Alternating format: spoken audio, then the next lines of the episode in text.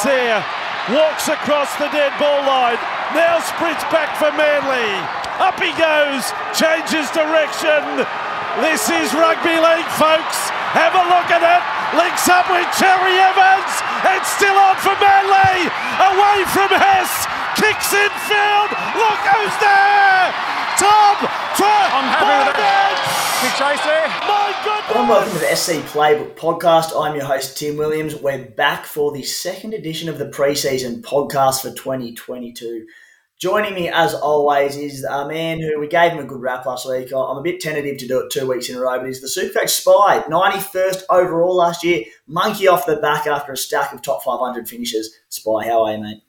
Yeah, thanks, mate. Definitely don't go too easy on me. I'm sure uh, the sledge will be back in full force soon enough. But going well. I'm just sitting down in uh, the man cave, which I didn't have last footy season. So I'm just sort of getting it ready for the season. I've got uh, some KO mini Origin matches on in the background, uh, can of creaming soda in hand, and ready to rumble.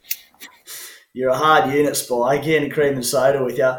Oh, mate. Hey, also joining us tonight is the 2019 Supercoach overall runner-up, Walson Carlos. Walsh, good to have you back, mate.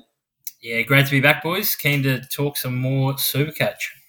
Absolutely, mate. Hey, guys, gonna get stuck straight into today's show. Nearly no dilly dallying around. What we're going to talk about today is uh, first topic of the show will be an approach to our round one teams. Going to have a little bit of talk about the the rule changes to Supercoach and how we think that might impact the season, impact our round one teams, all that sort of stuff in terms of the approach, uh, particularly with the COVID threat and you know the chance of players pulling out late. How do we adapt to that? I suppose. Uh, continue on with our club analysis pieces. Raiders, Rabbitohs, and Cowboys tonight. Drop into our listener questions, a few other things, uh, and we'll see how we go getting through that, boys. We get stuck straight into it with our first topic. It is how we're approaching our round one teams. And Spy, I'm going to start with you, mate. It's an interesting year ahead. Just touching on a few of the rule changes. There weren't too many this season uh, coming into it, not as many as I thought they'd be. So basically counting for the super trade week that we had last year, five trades in the season. We've been given an additional five trades that we can use at any time throughout the season, which is very interesting. Obviously, needing those extra trades uh, for the inevitability of players pulling out COVIDs, injuries, concussions, all these sort of dilemmas we're faced with this season. A couple of other little things. Another real major rule change uh, from the Super Coach gods: the ability to award dual position status midway through the competition. I'll get to my opinion later, but not thrilled with that one. I think it's a little bit leery. Um, mate, what's your approach to the new season? What's your take on the new rules? And, and sort of, I suppose, how do you see it changing um, your round one team for starters? Yeah, mate. Look, I don't think it any changed anything super dramatically for round one. Uh, I still think you pick your best side.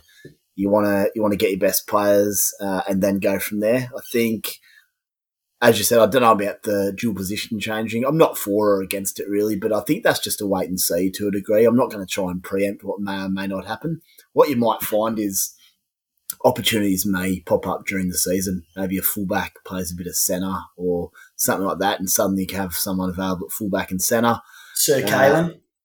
Oh, mate, can you imagine? Five eight, Kalyn Ponga, halfback. He could end up anywhere for the night. He could play, he could play everywhere. But um, that's the of things. I'm not going to preempt anything and pick someone because I think they'll change positions. But I mean, if it pops up in round five or six or seven, whenever they're going to do it, I can't remember exactly. Then it will give the opportunity to potentially bring in a couple extra guns into your side. Um, Stop you there, mate. Yeah. Um, so the key point you made there that I, I sort of heard, you're not going to change your approach as a result of the potential for dual positioning players.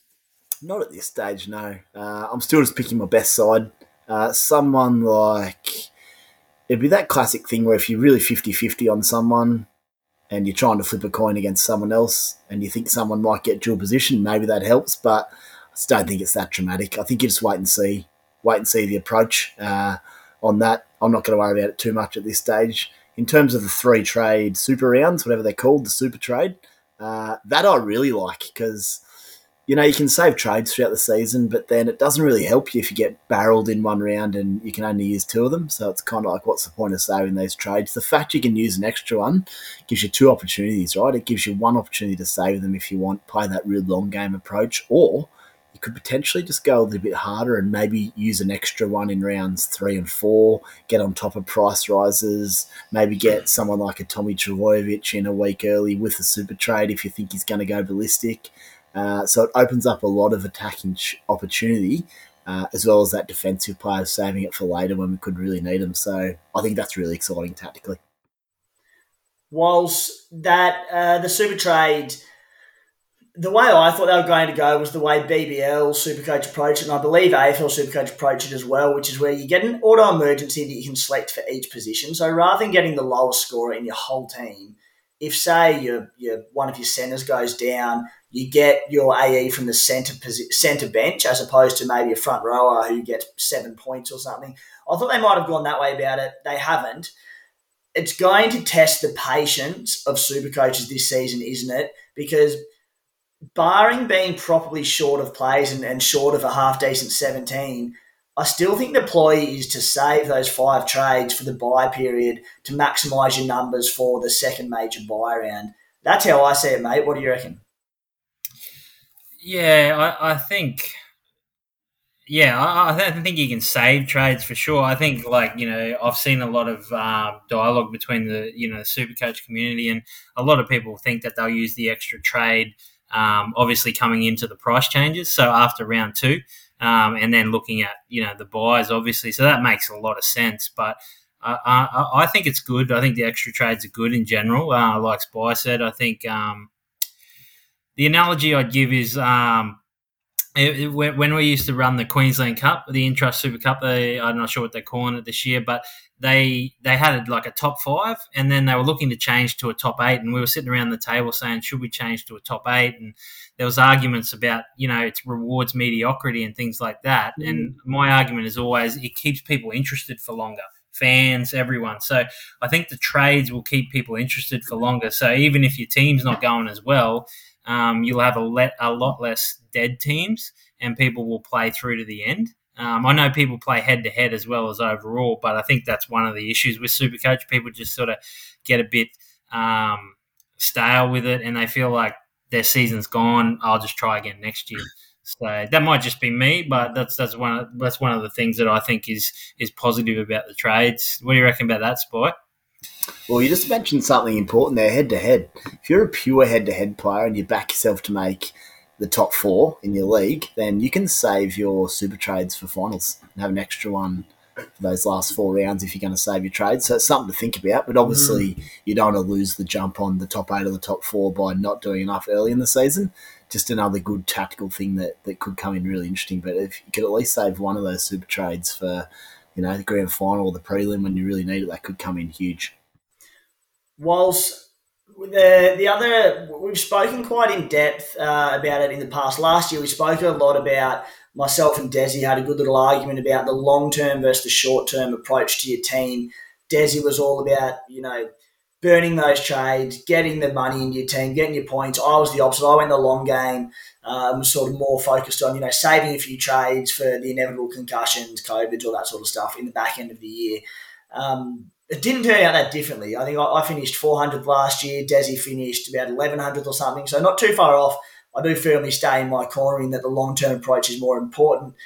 Um, I suppose the five trades at our disposal this year, mate. Where do you see yourself using them? I mean, are you are you looking to use it? You mentioned earlier when we see that the low break evens early when you're trying to build that bank, or do you see yourself saving them for the buy period? What do you reckon? I, I, think it depends on your game style, for want of a better yeah, word. Like you, you spoke about the difference between between you and Desi, and that's what's so great about this um, podcast. Like we've all got different game styles, the way we play, um, you know, Super Coach, and and mine is more uh, is more a gut feel, and also I try to get the jump on other teams by going with a pod. What I've been learning over the last couple of years is sometimes. Um, you can go a pod or an or a super pod, and you're not actually. It's it's the risk to reward is too great. You know, when you could actually stick with someone who's, um, yeah, who is basically, you know, everyone has, and um, if they if they drop if they get a bad round, then it's not as bad for you if that makes sense. So yeah, I think it basically comes down to the way you want to play the game. And, you know, if you're a long time super coach, which I know a lot of SC Playbook fans are, then they they will have developed a certain game style. They'll be listening to us. They'll be picking up little bits, but you have to you have to have a unique game style, and um, and it's ever evolving. Like mine's going to change a little bit this year, and you know I'm sure um, you know you guys will, will change yours a little bit as well. Mm, Spy, uh, back onto that. Sorry, I'm dwelling on the the five trades, tactic and whatnot, and the depth thing.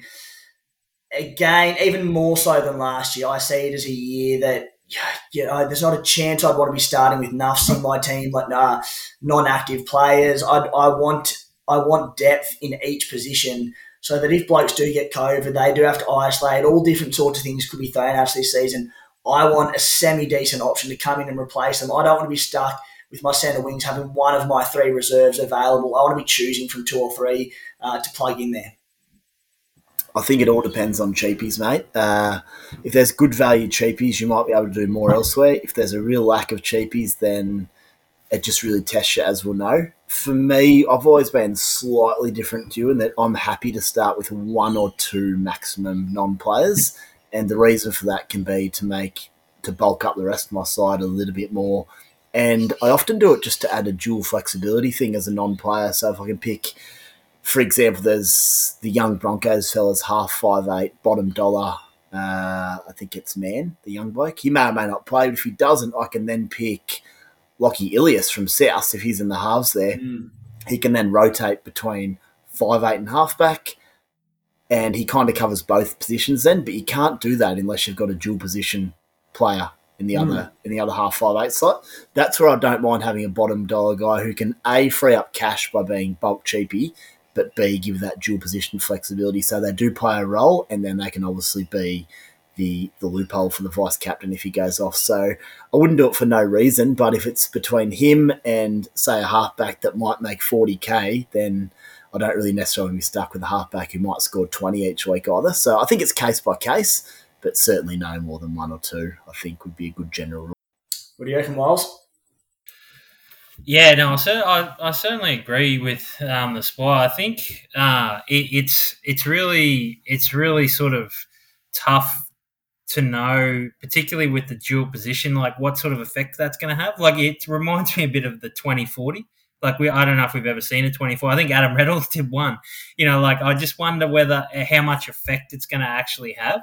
Um, yeah. But then I did see uh, we get to a question later, and I did see a few a few players pop up that it might be relevant for and it might be sort of something that could really work in your favour. My, my question is, boys, um, and you probably able to clear this up pretty quickly.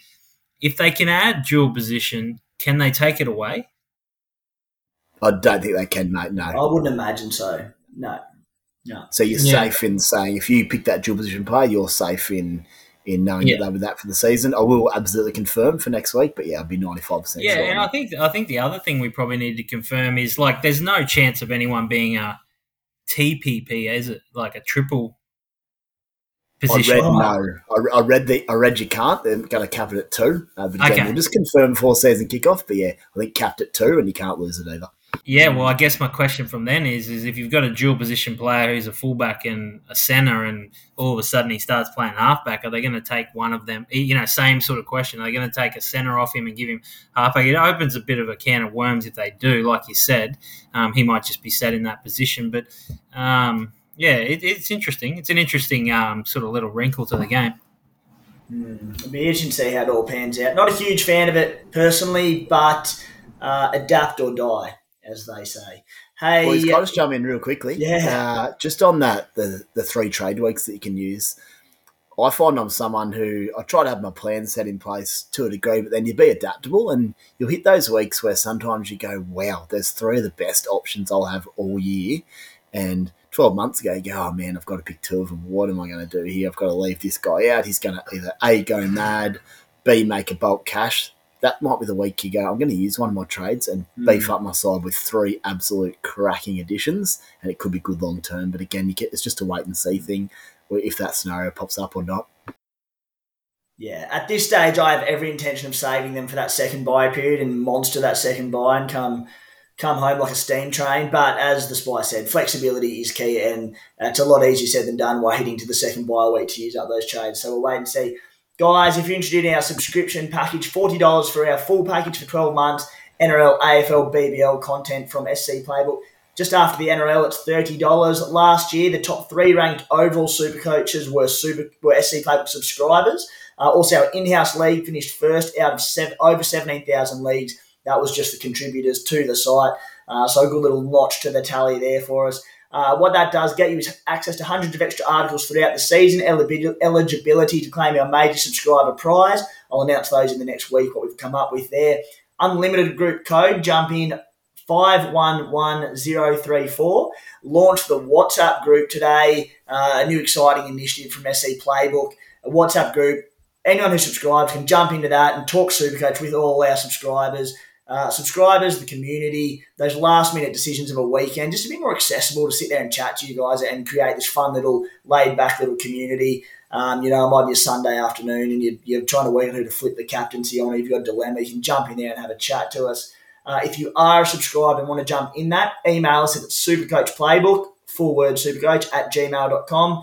Drop your full name so we know you're a subscriber and your mobile number. Then, if you want to jump in on the AFL chat along with the NRL one, uh, also, SC Playbook AFL this year launched as well, so go and give that a like for us. Boys, let's jump into our club analysis. The first team of the night, the mighty Green Machine, the Canberra Raiders, uh, the 2022 NRL Premiers, very likely, I reckon. Boys, starting the season, a beautiful first three rounds. The Sharks, the Cowboys, the Titans, then goes into the Manly Seagulls and the Melbourne Storm, both in rural New South Wales. Love seeing them take games out there. Uh, not an overly Supercoach relevant team uh, for a few reasons, but there are options. Spy Xavier Savage is the one, I think he's the most owned player in the squad at the moment. 286k, couple of little stats from him. 280, played three games last year, one of them was injury affected. Two 80 minute games for scores of 25 and 114. I suspect that will be the Supercoach career of Xavier Savage, highs and lows. Uh, not, I don't imagine he's going to have tremendous base out his career. We'll see.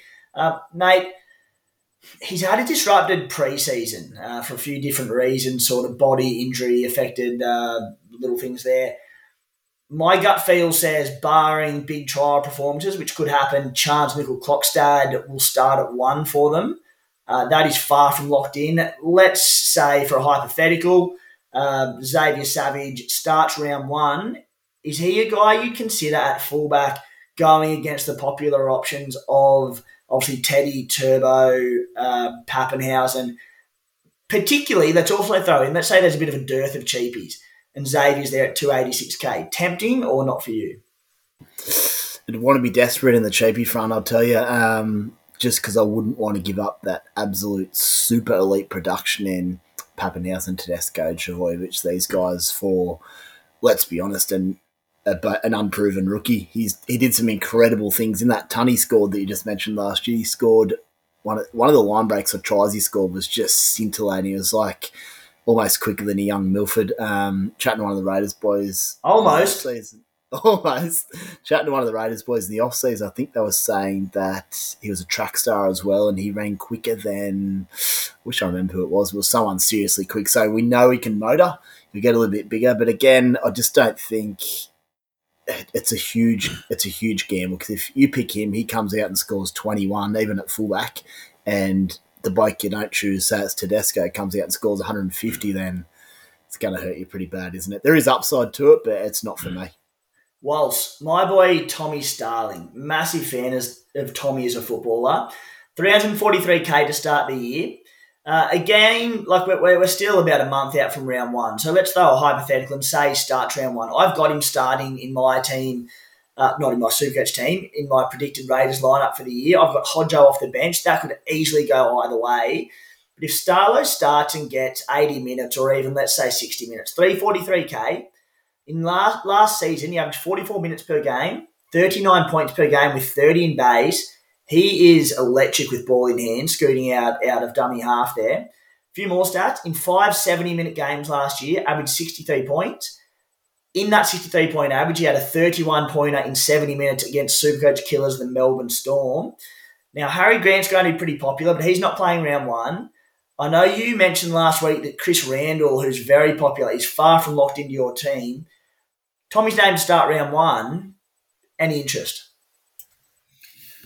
Yeah, well, there wasn't until you just said that, Timmy. I suppose yeah. it's, it's, an interesting one. when when you boys talk about uh, Canberra, I take notice for obvious reasons. But um, you know, obviously, you've got the inside information. But my question on him would be: Is it really possible that he'll that he could play big minutes? You know, like where where does Hodgson fit in? So, I mean, I'd be just following that dialogue pretty closely. But if, if it is a possibility that he plays minutes, then yeah, certainly, um, certainly, it's a left field opportunity for sure. Spy, yeah, you fire away, mate. Tommy. Yeah, just just on Tommy Starlo. In the year before, 2020, he played 11 games. He averaged 54 minutes and he averaged 61 points mm. per hmm. game. It's unbelievable. And look, Hodgson's gone to that lock role pretty successfully for the last 50 or 60 minutes uh, when Starling came on last season. I th- I'd expect that what that's what the Raiders do again this year. I think they need to utilise Starling as much as possible. The risk is it's hard to start with him not knowing his minutes because he could play that 40 and then you're down a trade. But if he comes on and he's playing 55, 60 plus minutes, uh, he's going to be a serious trading option in the opening weeks.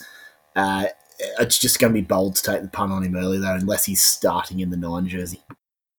Hmm. But is, there, is there any mail? You getting any mail out of out of Canberra that he's going to be starting hooker and play big minutes? Timmy, he's a very good chance. Okay, yeah, yeah, and and what would that what would where would that position Hodgson and and what what would his play time look like and what position? Well, that takes me to my next point because the Raiders' back row depth is stacked. Uh, and from a super coach perspective, you can't go near any of them, in my opinion, because you look at blokes like Hudson Young, um, Corey Harawira-Naera, Joe Tapine, uh, Elliott Whitehead, Adam Elliott. These are all genuine, like, I mean, edge back rowers, a few of them, obviously Adams and your Taps and them boys are playing probably a bit more of a middle role these days, but are all very capable playing big minutes on an edge. You then throw Josh Hodgson into a lock role, which even if Hodjo does start, we saw how effective last year was Hodjo moving to lock when Tommy came on at hooker it's just it's just stacked. You throw on top of that that Joshy Papalii can play big minutes. He'll early on in the season he'll probably average about 50 minutes, move on to that 55, 60 back end of the year. Uh, we won't get into now, but I did a bit of a write up in my Raiders analysis this week about Corey Horsburgh, who's also a terrific super coach option when fit. He's been played by injuries. The pack is stacked whilst, and from a super coach perspective, I don't think you can go anywhere near them because Ricky could do anything on any given day. Yeah, well, that's that. That's sort of where I've gone with it, Timmy. When I've looked at them, but like I said, I, I listened to you, Blake, closely. The Raiders hasn't been a side that I've traditionally got a lot of players from. Um, I looked at CHN, obviously, when, when he went over from the Bulldogs and that, uh, because he's a super coach relevant player. Adam Elliott does interest me somewhat, but like you said, there's you know four genuine edge back rowers that could all just easily play 80 minutes. When I had a look at the side, I mean, the only other names that sort of interested me were a couple of cheapies, but I don't even know if they're on the radar. Like Albert Hopoate was meant to be a, a prodigy a few years ago, but he sort of bounced around from club to club and doesn't seem to be getting a start anywhere. Um, but and there, you know, there's a young kid from Rocky. I have to give the Rockhampton kid a, a, bit of a plug as well. Young Elijah Anderson. I think he made his debut, or he might have been 18th man last year. He's sort of a, a tall, rangy winger. Um, so he could be one to look out for as well. But again, their outside backs with Kotrick back are pretty stacked. So it's it's hard to break into that as well. I, I really tend to think Papalii is almost the only relevant player at the moment for Supercoach until we see what happens with that Starling thing. He wasn't even on my radar, but I've penciled him in now to keep mm. an eye on. I'm also like interested in what you boys think about the halfback Jamal Fogarty. There's been a lot of talk about him. Spite? Um, I think he lands in the same position as the rest of the Raiders, mate. It's just a wait and see approach. I don't see why Jamal is going to suddenly do a lot more than he did in previous seasons. I mean, he had he had all the ball he could command at the Titans last year. The Raiders play more conservative than the Titans, so uh, he doesn't interest me really. Um, one guy I want to give a massive shout out to if he does get a start is Matt Timoko. He's a serious footballer. Uh, again, not someone I could start with, but he's a really, really good player. So keep an eye on him just in case he starts to explode. But I think the Raiders, the whole lot of them, even Papalii, who could be really good value, as your classic wait and see approach. Uh, yeah, and, and that sort of sorry, sorry, spoiler. That that sort of brings me to that question of, you know, it's a big question I've had over the Raiders for a while now, and is Jarrod Croker like, you know, from a pure NRL point of view, is like where where does he? He's been out for a lot. He's had a lot of injuries and that. So where does he end up? And what where it becomes really super coach relevant is goal kicking because you know if Jamal Fogarty all of a sudden is the goal kicker, then it makes him a lot more super coach relevant. But while mm. Croker's there and you know he was a super coach gun, well, close to a gun in the past. He, he you know he's past that now and um, if he if he does play and he take and he does take the goal kicking, that takes it away from someone else. Yeah, it does. Yeah, and mate, I could speak for about four and a half hours about the Raiders if I needed to at least. Um, but again, and, and Croak, Croak's got a lot to prove. We love him here, SC Playbook contributor, but he's got a lot to prove this year. Just it's all about his body. Uh, and all reports coming through the off season pretty well. Had obviously some work done himself, but uh, the poor injury to Harley Smith Shields is another massive dent for them. He's out for the season. He's a good footballer as well. At the depth that the Raiders does excite me. It's the same Raiders every year. No stars outside of you know uh, Papa and, and Jack Wighton, and to a lesser degree, they're not Tedesco's, but there's some hell of a footballers. But the depth there is good. That back row depth. It's a mobile. It's an agile forward pack. They can do some damage, but uh, you don't know what's going to come out round one, and if Ricky's got them fired up, I'm sure he will. Boys, let's move on to the South Sydney Rabbitohs because they are very super coach relevant. Uh, a lot of players there, just about every category cheapies, mid rangers, guns, you name it. Draw to start the season, very difficult. Brisbane round one, not difficult. I believe it's at Suncorp Stadium. Storm, Roosters, Panthers, Dragons. About as tough as it gets. Massive implications because you've got blokes like Blake Taaffe and Lachlan Ilias who look, they're going to be in basically every team round one. Ilias will be a few question marks on Taaffe with Latrell Mitchell coming back, but you know if you're forced to play Lachlan Ilias against the Storm and Roosters rookie half, uh, a concern. Spy, Blake Taaffe again, this is a wait and see about the cheapy crop going into round one and, and see what unfolds over the preseason. But with Taaffe, if I can avoid him, I will.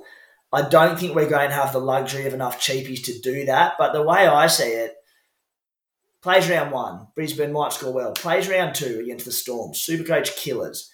Round three, Latrell's back. I've got Taaffe plugged in as my number 14 at the Bunnies, uh, where zero bugger all money's made. Uh, you know, in that time, injuries could happen, anything could happen. Um, I believe, I think I'll start with him, but what do you, what's your take on Ilias and Taaffe? I like your logic around Taaffe. Uh, uh, to sort of go against that a little bit and ask you the question: Is he? Where were most of his juniors played? Because he's a really, really good footballer. In the half, yeah, but and he played fullback a bit last year and looked really good. But there seems to be this assumption that Ilias has the spot sewn up.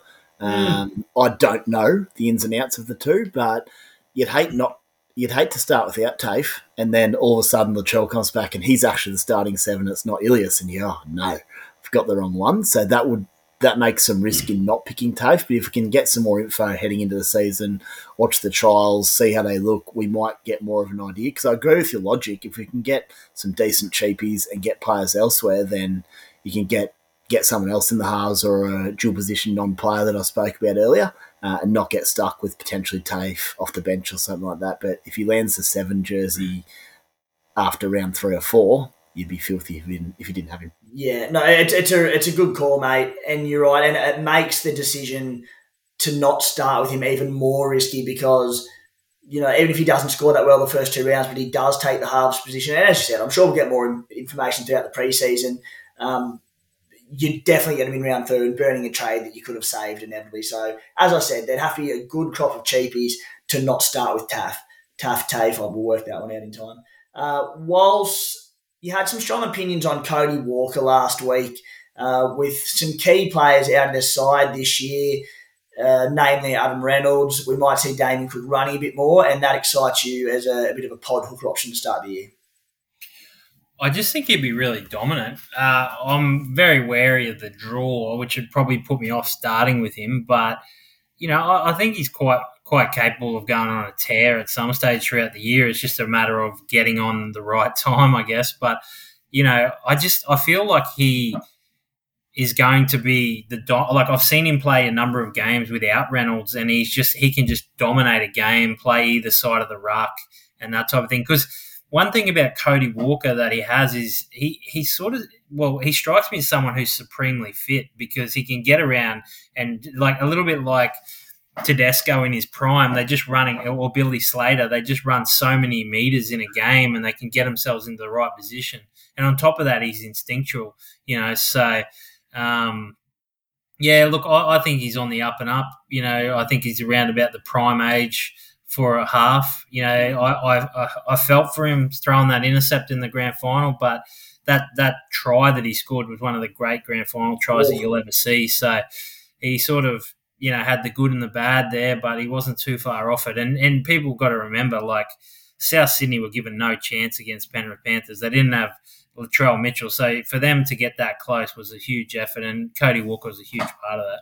Spy, what's your take on Cody Walker? Because his game changes significantly with a rookie half next to him and no Adam Reynolds there running the show. I, I gather He's going to have to do a little bit more organising. We've seen him when he's at his best, NRL wise and Supercoach wise, as Walsh touched on. He's roaming both sides of the field. He, he's being that link man where he gets a stack of try assists. Does he have to rein things back a bit and worry about organising a little bit more? And, and again, we're going to see a little bit more of Lachlan Ilias until this happens, but under a new coach as well, with Wayne Bennett gone, um, probably doesn't change too too much in that sense. Maybe not as much as Damien Cook, but Cody Walker was a guy I was like, yeah, you're in my round one team, mate. Munster's out. I'll take you round one, despite a bit of a you know a tough draw coming up. I looked further into the draw and I was like, oh god, that that's just those three games from round two to round four. I can't do it, but man, there's upside in the bloke. How do you see how do you see him coming out this season? Look, I think he's the absolute perfect downgrade in about round six or seven. Uh, that's sort of my initial thoughts. Role wise, I don't think it changes too much. We'll get Walsh's thoughts in a minute, but you, you, don't take away what he's good at. You know, he's roaming, he's that second receiver out the back, putting on a clinic with the ball, and uh, whether he's passing or running. I think he'll kick more which would be good end of sets, which is going to lead to more repeat sets, possibly try assists, whereas Adam Reynolds obviously did all of that for them for South last year. But I mean, I think you just try and replicate Reynolds as much as possible for the young half. They'll do the simple stuff at first receiver. Cody's then out the back, probably both sides of the ruck even more with Latrell. So it really excites me overall. Um, but I mean, that draw, I can't have him early. Let's get let them get combinations and then stick him in at about round six or seven for the year.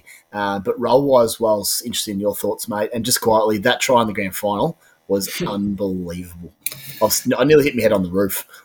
yeah, it was a cracking try, wasn't? Yeah, I just, I just think he's going to have a really prominent role, and and I guess it was what you guys said last week when I was fairly dismissive of uh, Newcastle Knights um, about Ponga is you know, just because the team is not going well, you don't have to dismiss star players. It's a bit of the, you know, for those that follow the NBA, the Russell Westbrook factor. Like he's been in a number of really stinker of teams, but he still posts the most triple doubles out of anyone and all that sort of stuff. So there, there's a bit the ability mm. to post stats. A bit, uh, if you're looking for an analogy in rugby league, it's probably been Jason Taumalolo. The Cowboys have really stunk it up the last couple of years, but until the last year and a half, like Taumalolo has really been constant in his output in Supercoach, and uh, that's that's something that I think probably hasn't been as prominent the last few years, but it might be something that comes back with players like Walker and Ponga. Spy, two blokes that interest me one because I want to make babies with him, Cameron Murray, and the other Jai Arrow because I think he's an underpriced Supercoach star with a new role this year. Arrow is about what about four fifty odd k. Well, we know what he can be as a Supercoach weapon. He, he strung a lot of games together last year. He's had injuries plague him. Nothing bad, just touches in recent years. He's got one of the best points per minute in Supercoach. We think and I do believe that he'll start on an edge in place of Jaydn Su'A uh, to begin the year. That should see a significant increase in minutes. We know what he can do. Um, Jai Arrow, Cam Murray, are they blokes on your radar? Jai Arrow also dual front row, second row. Uh, there are some really good back row options at relatively affordable rates to start the season. Yeah, mate, Jai Arrow. I think I'll start with him in round one for his whole career, just waiting for that real breakout. it doesn't come, but at that price, you only have to go back a couple of seasons. He averaged 64 and 62 back to back in 2018 2019. That's really good scores. That was, it seemed underwhelming at the time because we know what he can do. Um, but if he can get back to averaging mid 60s, based on a 52 average last year, not only do you lock in solid production early, dual position, you also make that, that money as well. You can then upgrade him or you can keep him, whatever needs doing. But Jai Arrow will definitely be starting for me at this stage unless we get news of something else. He could be anything with big minutes. Uh, so that's huge. In terms of Cam Murray, your boy, oh, you just you want to put him in your side just because it looks better every time Yeah, yeah. um, I think I've always been one on Murray that you want to pick him at the perfect stage of the year, and if you can time when you get him in halfway or later in the season, it could be huge for you. Um, but I mean, with maybe the side isn't quite as good as they were last year, maybe he takes on a slightly bigger role. Uh, he's an incredible footballer, so I can't knock anyone starting with him. I don't personally know what my back row will look like yet, um, but he's got to be in the mix for everyone. Uh, and if not, at some stage this year, you'd like to own him. Whilst you were pretty keen on Arrow last week and Cam Murray? Yeah, well, I think Arrow will be in a lot of teams. I think he'll be highly owned just because he's always promised so much, and you know, like the the role change, like Spy said. But I can still remember that game. I think he played in Gladstone where they played Manly, and he scored two tries. That was his breakout game. That was you know two or three years ago or whatever when he was playing for the Titans, but. Uh, he's never really delivered on that promise since he, you know, came to South. So I'm hoping that Demetriou lets the shackles off. I really do. I hope he lets the shackles off. In terms of Murray, I mean, you're paying up for him, but mm. he's quality. You know, he, he's going to give you that. The question mark over Murray is if Cook does run more, does that open up more opportunities? Like, does he get up flat with him, or is it a case of if Cook's running and prepared to get tackled? Often when Cook takes off, you know, early in his career, he he was just so quick that no one could push up with him. Now he's got Cody Walker. That's how quick he is out of dummy half. Like he just get out and like he get to the line, and you know there might be something on, but no one could be there with him. But I think Cameron Murray and Cody Walker on the right and left side of the ruck have really are really attuned to when he's going to run. Um, so if he starts running more, that could be good for both of them if he you know puts them into holes or gets an offload or something. Um, if he's deciding to take the ball right into the line and get tackled, which he's been you know reluctant to do over the last you know two or three years, then. Um, but if he is going to get tackled, then maybe that hurts him a bit. I don't know. I'm not sure, but it's certainly a close watch. Spy Alex Johnston is a guy who my Supercoach game to start the season is always, always, and it's a pretty popular belief, but I've been very hard on it on not paying up for outside backs because you know, they're so try reliant. They're inevitably going to have those down weeks where they don't score tries. They're going to drop in price. As opposed to someone like Cam Murray, who might start at $600,000 and finish the season at $601,000, not move an inch.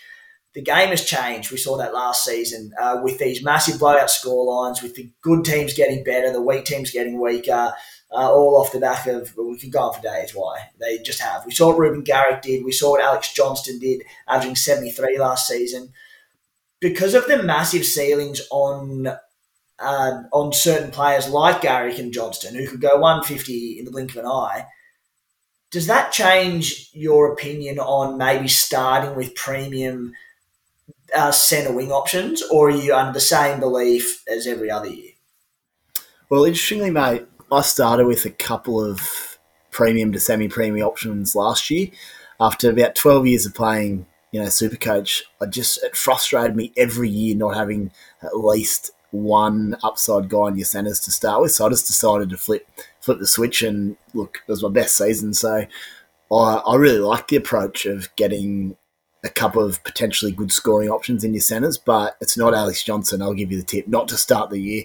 Um, I loved him last year. I had I had my money on him for top try scorer. He got it. He was in my side for multiple tons before everyone got on. So I love Alex Johnston, but with new combinations, with that really tough draw. Again, he's if South are playing good footy and they get through that tough patch all right, he's a perfect downgrade option at about round six after he comes through those tough sides, mm. uh, and you can stick him in at hopefully a lower price. I mean, he is his peak season last year. South were sizzling. Uh, it's going to be hard for him to, to keep that money and keep that value. So not for me. But on, in your question about the centres, and let's talk more about this another week. But I love the idea of having a couple of really reliable centres in your side if you can afford it, because that's where you can really lose your points and get stuck with a couple of 15s. Uh, if you can turn that into a 60 or 100, oh, I think it's a big swing early. Mm. Yeah, definite topic for another week. Boys, moving on to our top sport plays. If you like a punching at topsport.com.au, home with the best same game multi in the business where the odds actually add up. Absolute belters, check it out, especially come footy and AFL season. Uh, when it comes to the footy, uh, they're unreal, the same game multis there. Punch it in, try it yourself. We'll be previewing their markets throughout the season as we did last year, finished with 108% return on investment. Hopefully, we can match that one again. If you do link up, use the code SC Playbook. 18 plus only, gamble responsibly. Boys, I'm going to do a play this week that's going to annoy a lot of people, and I'm all right with that. Least, least season wins at $15, the Bulldogs. Now, everyone's buying into a lot of hype around the Bulldogs. I love the Bulldogs, to be honest, um, as a club themselves. But the fact is, they've been one of the bottom teams for a long time. They have a completely new team. They have a completely new spine. Uh, I'm very vocal on how long it takes for spines to gel together and start winning games. You've got Matt Dufty, who wasn't wanted by the Dragons at fullback. Averillo, good footballer, inexperienced. Matty Burton, very good footballer, very young. Marshall King at hooker. Yeah, Got TPJ and Faitala-Mariner in the back row, both very injury prone or suspension prone in TPJ's case as well. Things can go wrong very quickly for a side who hasn't done much for a long time. I think they, I don't, for the record, I don't think they're going to have the least amount of wins. I think they're a big chance, but at the value of $15, I think it's a great play. Um, and just my thoughts. I really hope I'm wrong on that one, but $15 seemed like a lot of money for me. Boys, we don't have enough time to talk about these, and I don't want to get my head bitten off. Um, Wallace, what's your play, mate? Uh, no, there's not a lot of markets up at the moment, Timmy. But yeah, like if you look at that least wins, the first team that comes to mind to me is probably Cowboys, four dollars sixty.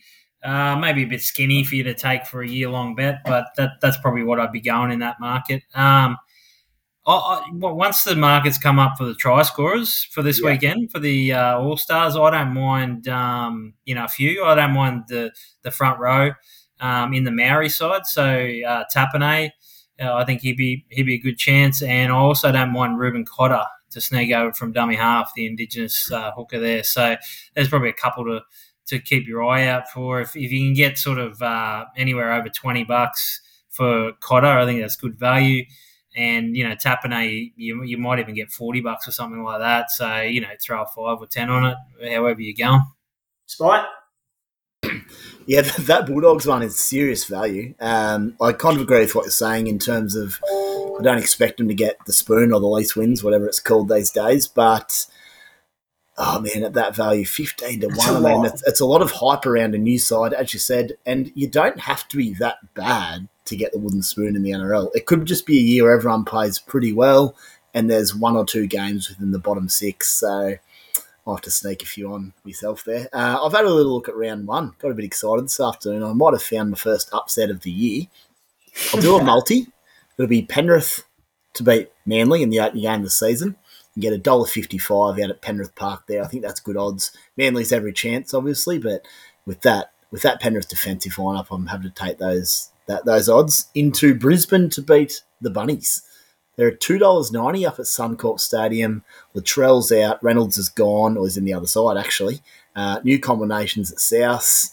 Two ninety into a dollar fifty. You get about four fifty for that. But I think Brisbane's got to be every chance. New season, they'll be raring to go.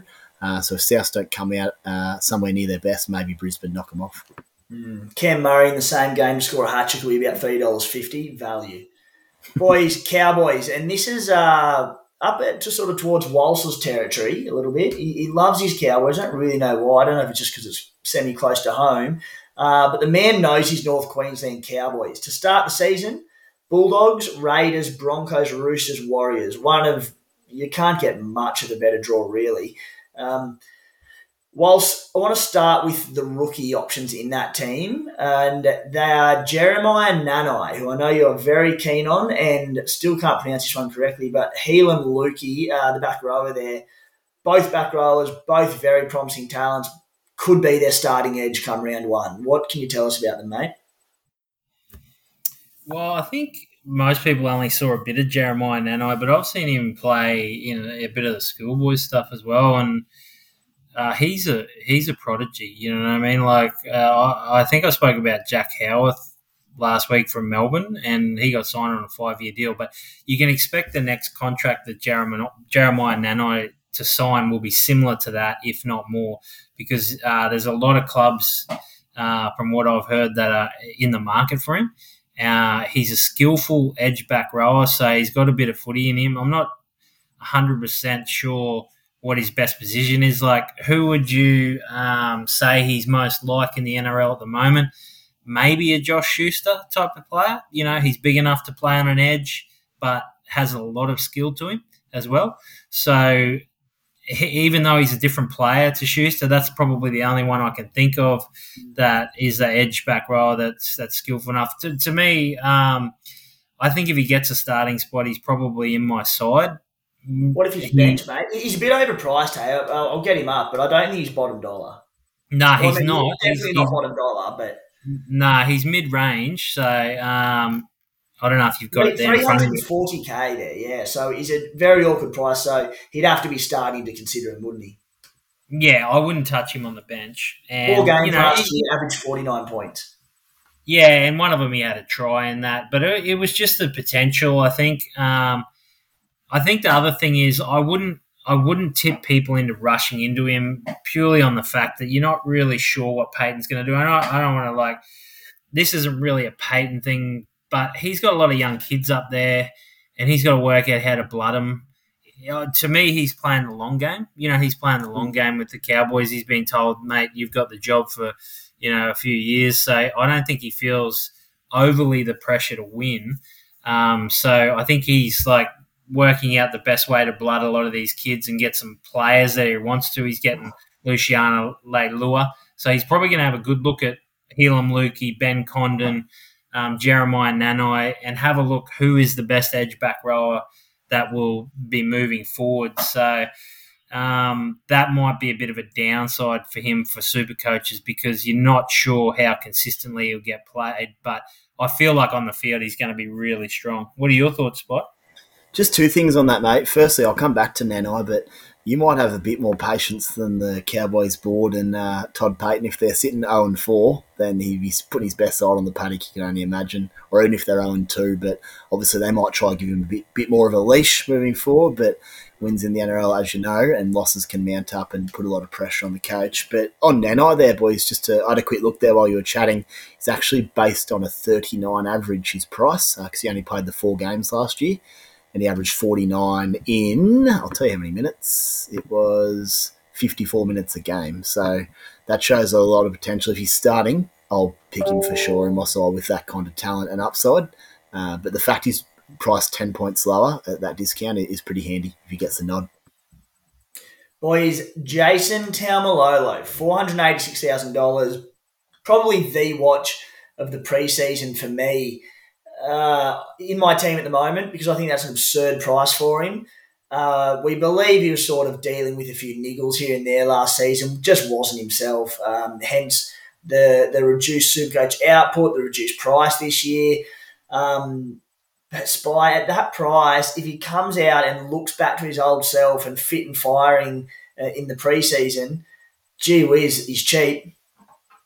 Yeah, I don't, I don't know how you could not have him almost. Um, trial performance will be important. Out of all the trials in the whole preseason, I'll watch every single minute of Taumalolo and everything he does because it was so blatantly obvious last year that he was he wasn't match fit. Simple as that. He was bigger than he normally is. He lost that explosive power. He lost his agility, and he just wasn't himself. While still a good player, but we know he's one of the best forwards ever to grace grace the rugby league field. So if he shows any sort of signs of his best, I think it's hard not to have him. You look at his four seasons previous, he averaged 72, 78, 70, and 75. and you can get him at, a, at an average of 55. Like that's insane. Ridiculous. And surely, surely he's got something to prove. I mean, if a year like that, one of the best forwards, you, surely you have a good off season. You come out and, and you're back somewhere near your best as long as you're healthy. Yeah, surely, Moss. Walls, surely, mate, surely. Surely. Well, I don't know. I mean, you know, it's it's. I think a lot of people were burnt by what Payten did as soon as he came in and took him over. So, yeah, it, it's a hard one because he's so cheap and he's been so good in the past. But um, like just some of the comments that Payten said about the way he's going to play him and things like that. I mean, yeah, they're not. They don't reassure you in that. But I mean, like you said, it might. He might, he might just be that cheap, you know, and the way that Supercoach is set up with you know, you've got Turbo and you've got Cleary in that, you just might have to pick up a few of these blokes and hope they, um, you know, provide value for you at very least.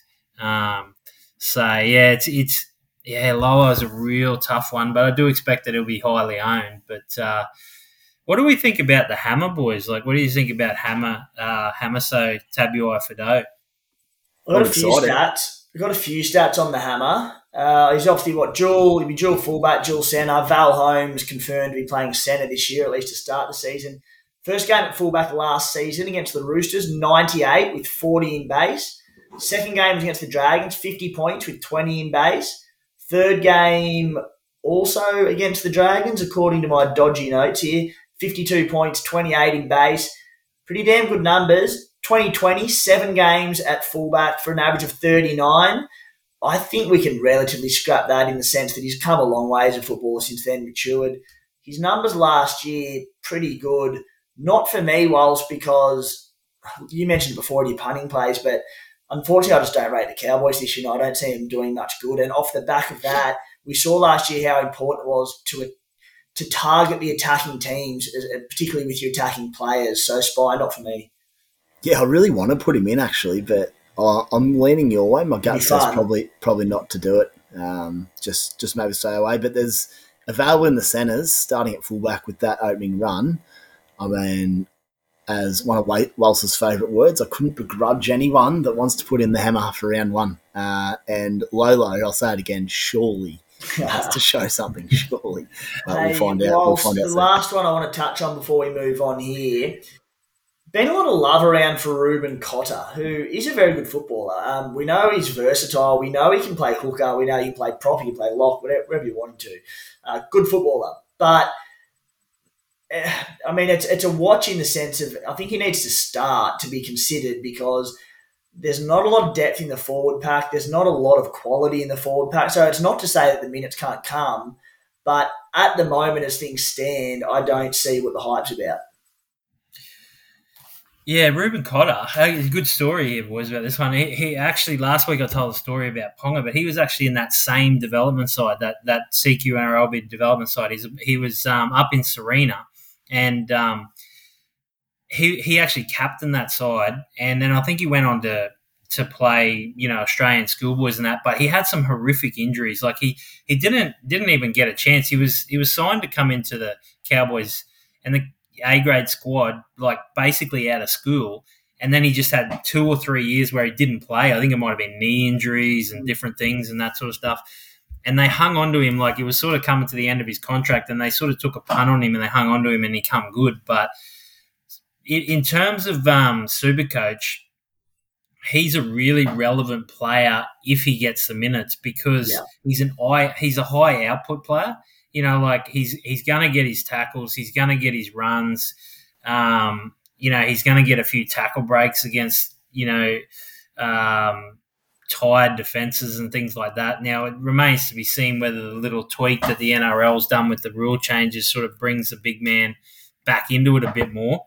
Um, which would bring, you know, those lightweight locks might not be as effective, but I certainly think if he gets a role uh, in which Payten was sort of indicating that he was going to be a lock and maybe like a 60 minute lock, and Taumalolo would play, you know, 40 to 60 minutes at front row. If that happens, then, you know, I'd say he's going to be one that's going to, in a lot of super coach teams. And um, you know he might he might he might be the only cowboy in a lot of super coach teams to be honest. Yeah, big watch out the preseason for those round one teams, Reuben Cotter.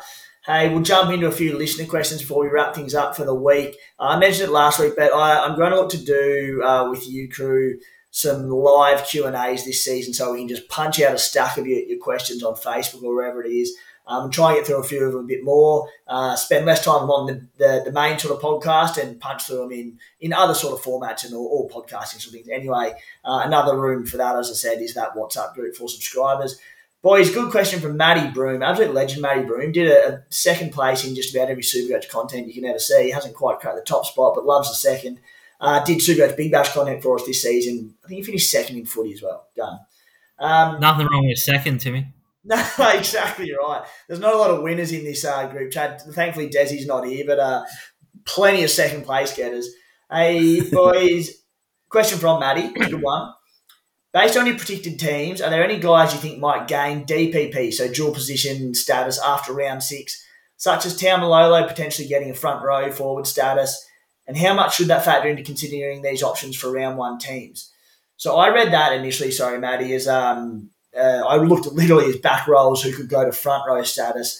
Uh, and my take on that one was that it's hard to answer going from second row to front row because it's a bit of a funny one in Supercoach, but basically, if you're playing lock in NRL, you're a middle forward, and it doesn't matter if you're a prop or a lock a lot of the time, changing a little bit in the current day, but basically you're a middle forward, which makes it a little bit hard to gauge. I think they'll only change players if they're actually named to play prop.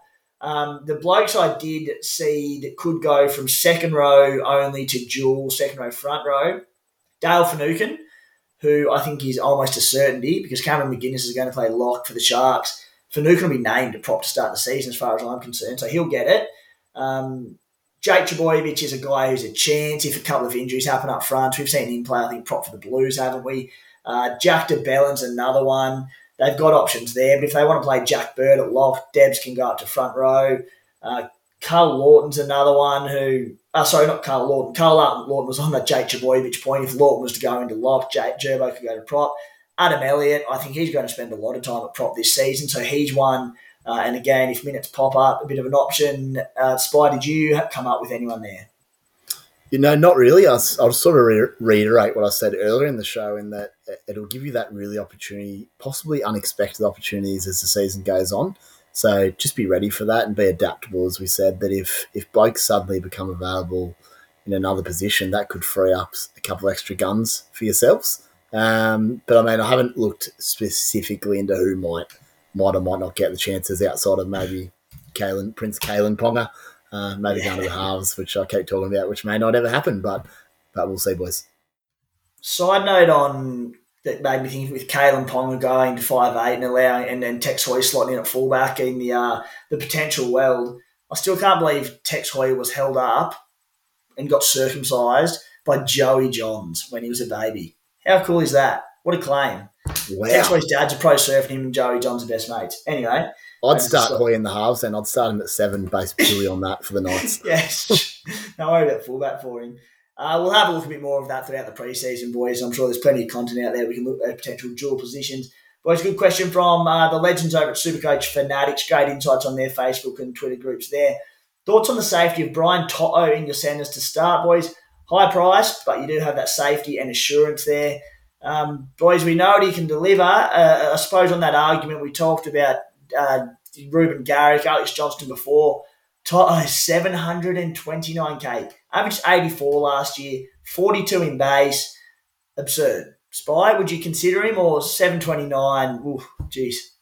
I'd love to start with him, to be honest. Yeah. Just because he works so hard. Like Garrick, Alex Johnston, these guys, at least Garrick's got goal kicking and turbo scoring tries and setting them up for him. But To'o could he scores 55 60 on days he doesn't score a try. And then he's got 130s in him. So he's I almost look at him as though he's like a back rower that has 25 runs a match with not many tackles with the scoring upside uh, of a winger in a Penrith side. So yeah, I'd like to get him on my side. It may prove really difficult to do so. I don't know if I can fit Cleary and To'o. Might need to be one or the other, but short answer, I'd be very happy to start him if I can find a way, but it might be really hard. Hey, whilst a bloke we brushed past last week on the Knights analysis, question from Morgan Collett. I know you've done the Knights, but can you break down Jacob Saifiti after the rumour that he will start? So Jacob Saifiti. So I believe it was Saifiti back end of the last year. Clem came off the bench. Jacob Saifiti was starting. Uh, Jacob Saifiti, is he a bloke that you would entertain if starting with a few extra minutes, or is he sort of in that, I suppose, that plot of 40, 45 minute role regardless? Yeah, he is actually. You know, like um, I actually thought of him last week, but I, did, I you know, I sort of um, didn't really toss him up. But I think he could get a more prominent role because the Saifiti brothers have taken prominence over Klemmer and that. One again, my reluctance in that is Adam O'Brien. You know, I don't really trust him from a super coach point of view. You know, like I just don't trust what he's going to do um, in that respect. But yeah, if, if you have a look at his statistics, they're pretty solid. Um, you know,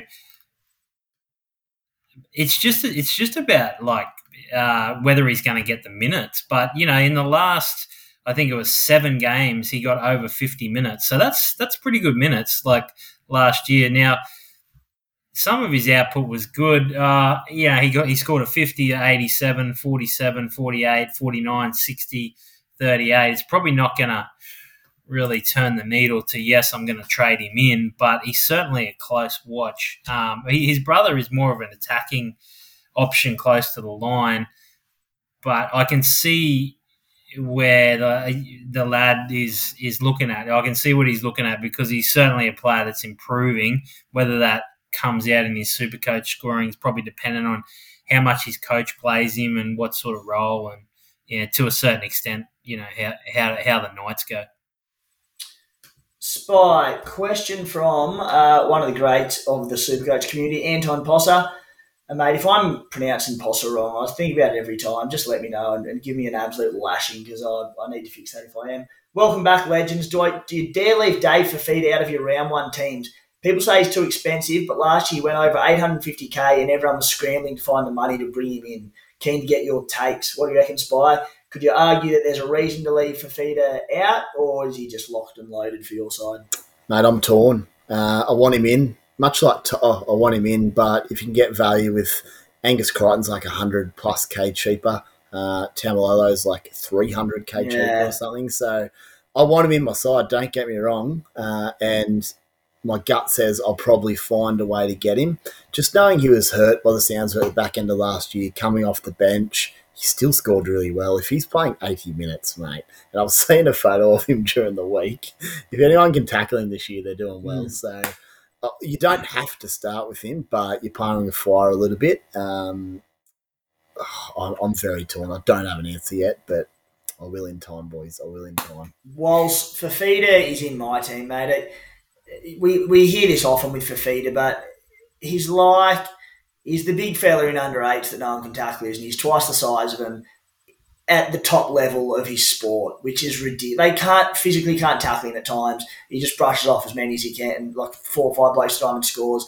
Um, I, I, look if he's benched and potentially playing that sixty minute role again, I don't think he will be, but he may. Um, I'll, I'll reconsider. But if he's named to start at round one, I, I just I can't watch him and not own the bloke. Yeah, he's very hard to go past. Um, so another NFL reference for you boys is that there was a bloke called Calvin Johnson. They called him Megatron. Played for Detroit Lions. They didn't do anything. It was when Stafford was there, but he was an absolute freak. Um, like and set records, Hall of Famer, and everything. But he, he reminds me a bit of him in the in the fact that he was just so much bigger and better than everyone physically. Like so, um, yeah, it, it's really hard to go past him. And I think what you look for when you're looking at these guys, like you know, we had the question about To'o and we had the question about Fifita. I look at To'o and I go, well, is he actually going to do more than what he did last year? Yeah. Probably not. He's not going to be. He's not going to be that much of a value proposition in terms of you might pay up for him and get what you pay for, but are you going to get over what you pay for?